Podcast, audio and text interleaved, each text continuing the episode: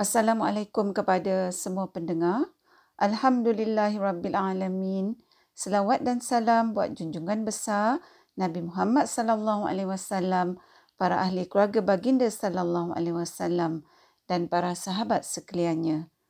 Untuk episod kita kali ini, kita akan mentadabburkan bahagian pertama saja bagi ayat lima puluh tujuh surah Yunus, iaitu firman Allah yang bermaksud, "Wahai manusia." Para pendengar, ayat lima puluh tujuh surah Yunus ni aa, dimulakannya dengan panggilan ataupun seruan kepada semua manusia, iaitu wahai manusia. Aa, siapa yang menyeru manusia ni, para pendengar? Sudah tentulah Allah yang menyeru manusia. Jadi siapakah manusia yang diseru dalam wahai manusia ni? Iaitu orang-orang yang beriman dan juga mereka-mereka yang tak beriman. Jadi seruan ni, para pendengar, menunjukkan bahawa Quran tu diturunkan uh, untuk dan ditujukannya kepada semua manusia, uh, bukan hanya bagi orang-orang yang beriman. Uh, jadi maknanya, para pendengar, kalau orang bukan Islam nak baca Quran, kita tak sepatutnya larang mereka dari uh, berbuat demikian. Tapi masalahnya, para pendengar, terdapat salah faham ya di kalangan sebilangan kecil ahli masyarakat kita bahawa orang bukan Islam tu tak boleh pegang Quran. Kalau kita tak benarkan, para pendengar, orang bukan Islam tu pegang Quran, macam mana mereka nak baca Quran? Kalau nak baca mestilah kena pegang, kan? Ha, sedangkan Quran ni Allah turunkan untuk seluruh umat Nabi Muhammad sallallahu alaihi wasallam. Saya sendiri, para pendengar, sebenarnya ada salah satu pengalaman peribadi saya tentang hal orang Islam kita yang mempunyai anggapan yang salah ya, bahawa hanya orang Islam aja yang boleh sentuh Quran. Orang bukan Islam tak boleh sentuh Quran. Ha, ceritanya macam ni. Ha, ada satu hari tu saya pergi uh, satu kedai jam sebab saya nak tukar bateri uh, jam saya. Ha, tuan punya kedai jam tu uh, adalah seorang yang berbangsa Tionghoa dan dia tu beragama Buddha. Sambil dia tu uh, tukar bateri jam saya tu, saya pun tengok-tengoklah dalam kedai tu dan saya ternampak satu jam dinding besar eh, yang dah lama uh, yang penuh dengan ayat-ayat Quran. Uh, saya pun tanyalah toki kedai tu, uh, dah berapa lama jam tu ada kat kedai dia? Uh, dia pun cakap dengan saya, jam tu bukan dia jual, dia kata, tapi ada orang hantar suruh betulkan. Uh, dia pun ceritalah kat saya, dia kata masa tuan punya jam tu hantar jam tu kat kedai dia uh, untuk betulkan, orang tu bagi tahu kat toki kedai jam tu, Uh, toki kedai jam tu tak boleh sentuh sikit pun bahagian jam yang ada ayat-ayat Quran sebab dia tu bukan Islam. Uh, toki kedai tu uh, bagi tahulah dekat tuan punya uh, jam dinding tu. Dia kata kalau dia tak boleh sentuh uh, langsung, tak boleh tersentuh langsung, uh, walaupun tak sengaja ayat-ayat Quran dekat jam tu, dia kata dia tak sanggup lah nak betulkan jam tu sebab uh, ayat-ayat Quran tu penuh dekat jam tu. Jadi dia kata tak logik lah kalau dia dia nak betulkan jam tu, dia tak boleh pegang, tak boleh tersentuh langsung ayat-ayat Quran yang ada dekat jam tu. Ha, akhirnya uh, toki tu beritahu saya, tuan punya jam dinding tu pun benarkan dia Uh, sentuh ayat-ayat Quran yang ada pada uh, jam tu, sebab kalau tak, toki tu kata memang dia tak nak betulkan jam dinding tu sebab dia kata macam mana uh, dia boleh betulkan tanpa sentuh ayat-ayat Quran yang ada pada uh, jam tu. Saya pun bagi tahu toki uh, kedai jam tu, saya kesian kat dia, saya kata, saya bagi tahu dia tak ada masalah kalau dia tersentuh ayat-ayat Quran pada jam tu masa dia nak betulkan jam tu. Ha, saya cakap kat toki tu juga, kalau dia nak pegang dan nak baca Quran ha, yang dalamnya ada terjemahan uh, yang dia faham, dia boleh uh, pegang Al-Quran. Dia kata dia tak mahu pegang Al-Quran. Dia kata dia takut nanti orang orang Melayu, orang Islam marah dia. Ha, dia cakap dengan saya, dia masuk masjid pun dia kena halau. Sedihnya saya dengar semua benda ni dari uh, toki jam tu, para pendengar. Uh, saya pun cakap dengan uh, toki uh, kedai jam tu. Saya kata tak ada masalah kalau uh, dia atau mana-mana orang bukan Islam nak masuk masjid. Ha, cuma saya bagi tahu dia, uh, dia kena jaga tata cara yang sepatutnya uh, bila dia nak masuk masjid. Uh, dia kata dia terkejutlah dengan semua benda yang saya bagi tahu dia tu. Sebab dia kata dah berpuluh-puluh tahun dia hidup dalam masyarakat yang ramai berbangsa Melayu dan beragama Islam.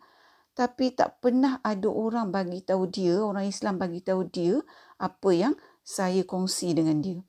Ha, saya masa tu uh, bagi tahu dia lah bahawa uh, ada Quran terjemahan bahasa Mandarin yang dia boleh baca kalau dia nak. Ha, dia kata dia tak tahu ada Quran yang diterjemah dalam bahasa Mandarin. Dia kata kalau uh, dia jumpa Quran bahasa Mandarin tu dia nak baca. Jadi sebenarnya saya merasa bersalah sebab sampai hari ini saya belum carikan dia uh, Quran yang uh, terjemahannya dalam bahasa Mandarin. Baiklah para pendengar. Berbalik kepada ayat lima puluh tujuh uh, surah uh, Yunus ni ya. Uh, kita kena faham bahawa permulaan ayat lima puluh tujuh surah Yunus ni uh, dengan dua perkataan sahaja iaitu wahai manusia. Uh, dianya membawa makna yang kita tak boleh abaikan sama sekali. Sebab panggilan wahai manusia dalam ayat lima puluh tujuh surah Yunus ni adalah dengan tujuan, uh, bukannya uh, saja-saja je, iaitu Allah beritahu kita bahawa Quran tu adalah diturunkan kepada semua umat Nabi Muhammad sallallahu alaihi wasallam yang macam uh, kita kata tadi, iaitu umat Nabi Muhammad sallallahu alaihi wasallam yang terdiri daripada orang-orang yang beriman dan orang-orang yang tak beriman. Ha, begitu jugalah dengan semua ayat Quran yang bermula dengan seruan atau panggilan yang sama iaitu wahai manusia, ha, bermakna Allah ingatkan kita hakikat Quran tu diturunkan untuk semua umat Nabi Muhammad sallallahu alaihi wasallam. Tapi persoalannya para pendengar, kenapa masih berlaku aa, kejadian seperti cerita Tau Kejam aa, yang berbangsa Tionghoa yang beragama Buddha aa, yang saya ceritakan tadi. Aa, yang mana ianya bukan kisah terpencil aa, tapi merupakan kebiasaan sebenarnya dalam aa, masyarakat kita. Sebab dah berpuluh-puluh tahun Tau Kejam tu dan masyarakat bukan Islam lainnya diberikan tanggapan sedemikian tentang orang bukan Islam tak boleh pegang Quran, tak boleh masuk masjid. Kalau Allah bagi tahu Quran tu diturunkan pada semua, siapakah kita yang nak melarang orang-orang yang masih belum beriman untuk mendekati Al-Quran? Kita patutnya para pendengar sebagai orang-orang Islam, kita sepatutnya buka peluang untuk orang-orang yang bukan Islam tu mendekati Al-Quran, supaya mereka dapat uh, mengetahui tentang agama Islam. Kalau kita tak benarkan mereka mendekati masjid, bagaimana mereka nak tahu pasal Islam? Dah lah kita tak bagi baca Quran, mendekati masjid pun kita tak bagi. Para pendengar, sebenarnya kita boleh mengikuti ya kisah-kisah saudara uh, saudara baru Islam kita yang dalam masyarakat kita di Malaysia ni, uh, yang mana mereka menceritakan uh, bahawa bila mereka masuk masjid, mereka dihalau keluar oleh orang-orang Islam. Kita macam yang saya kata tadi sepatutnya mengajak mereka mendekati masjid. Ha, kerana ini adalah sebahagian daripada kita ni menyeru mereka kembali kepada Islam. Sebab tu para pendengar, kita kena memahami hakikat tujuan seruan wahai manusia ni ha, yang bermakna Allah nak semua yang diseru tu tahu apa yang diserukan yang terkandung dalam Al-Quran. Kalau kita tak bagi orang bukan Islam, jangankan membaca, memegang Al-Quran pun kita kata tak boleh, macam mana mereka nak tahu apa yang Allah serukan pada manusia? Kiranya manusia baca Quran, barulah manusia tahu apa yang Allah serukan. Kalau kita tak bagi orang bukan Islam pegang dan baca Quran, kita ni sebagai orang Islam para pendengar, kena tanya diri kita sama ada kita dah sampaikan tak isi kandungan Quran tu pada orang-orang bukan Islam tu. Kalau kita halang dan kita tak sampaikan pula, maka kita dah lah tak menjalankan tanggungjawab kita aa, untuk menyeru orang bukan Islam kepada Islam, malah kita telah menghalang manusia dari jalan Allah, ha, disebabkan kita sendiri yang tak faham. Para pendengar, kita kena juga faham ya, ha, macam yang kita kata awal tadi, ayat lima puluh tujuh surah Yunus ni ha, diserukan kepada orang-orang yang beriman juga, iaitu kita. Ha, jadi apa saja yang Allah bagi tahu kita selepas seruan ha, bagi semua ayat-ayat Quran yang bermula dengan seruan kepada manusia ni, maknanya kita orang beriman ni dan orang tak beriman juga ha, kenalah dengar, faham dan patuh apa yang Allah bagi tahu kita. Ha, cuma orang tak beriman tu secara umumnya ha, sebab mereka tak beriman, mereka tak faham, maka mereka tak patuh. Ha, tapi hakikatnya banyak jugalah orang beriman tak patuh juga disebabkan mereka tak faham atau yang faham tapi tak nak laksana. Ha, macam tu. Sebab itulah para pendengar, Allah suruh semua manusia, apatah lagi orang yang beriman macam kita ni, untuk mentadabburkan ayat-ayat Quran supaya kita dapat petunjuk. Ha, yang dengan petunjuk ni kita dapat kefahaman dengan izin Allah. Dan dengan kefahaman ni perlakuan kita adalah berlandaskan syariat. Sebab itulah para pendengar, dari seribu empat ratus tahun dahulu Allah seru kita, wahai manusia, macam kita kata tadi, bukan saja dalam ayat lima puluh tujuh surah Yunus ni, malah dalam semua ayat dengan seruan yang sama. Bila Allah seru kita, maknanya kita kena berikan perhatian. Macam kalau bos aa, nak buat pengumuman kan, bos tu kata semua kaki tangan, aa, contohnya lah. Jadi semua kaki tangan kena bagi perhatian pada bos tu untuk dengar apa yang bos tu nak kata. Jadi berbalik kepada ayat lima puluh tujuh surah Yunus ni, ha, kalau dah diseru masih lagi buat tak peduli, maknanya kita ni para pendengar degil dan kita ni sombong dengan Allah, sedangkan Allah seru kita untuk bagi kita petunjuk supaya kita tahu, jangan tak tahu apa yang Allah syariatkan. Sebab kalau kita tak tahu, apa yang kita buat tu tak akan bertepatan dengan syariat agama.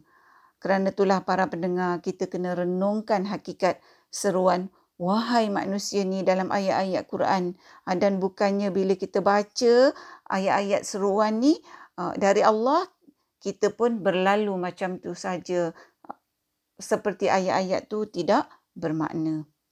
Para pendengar yang dihormati, setakat ini dahulu perkongsian kita buat kali ini.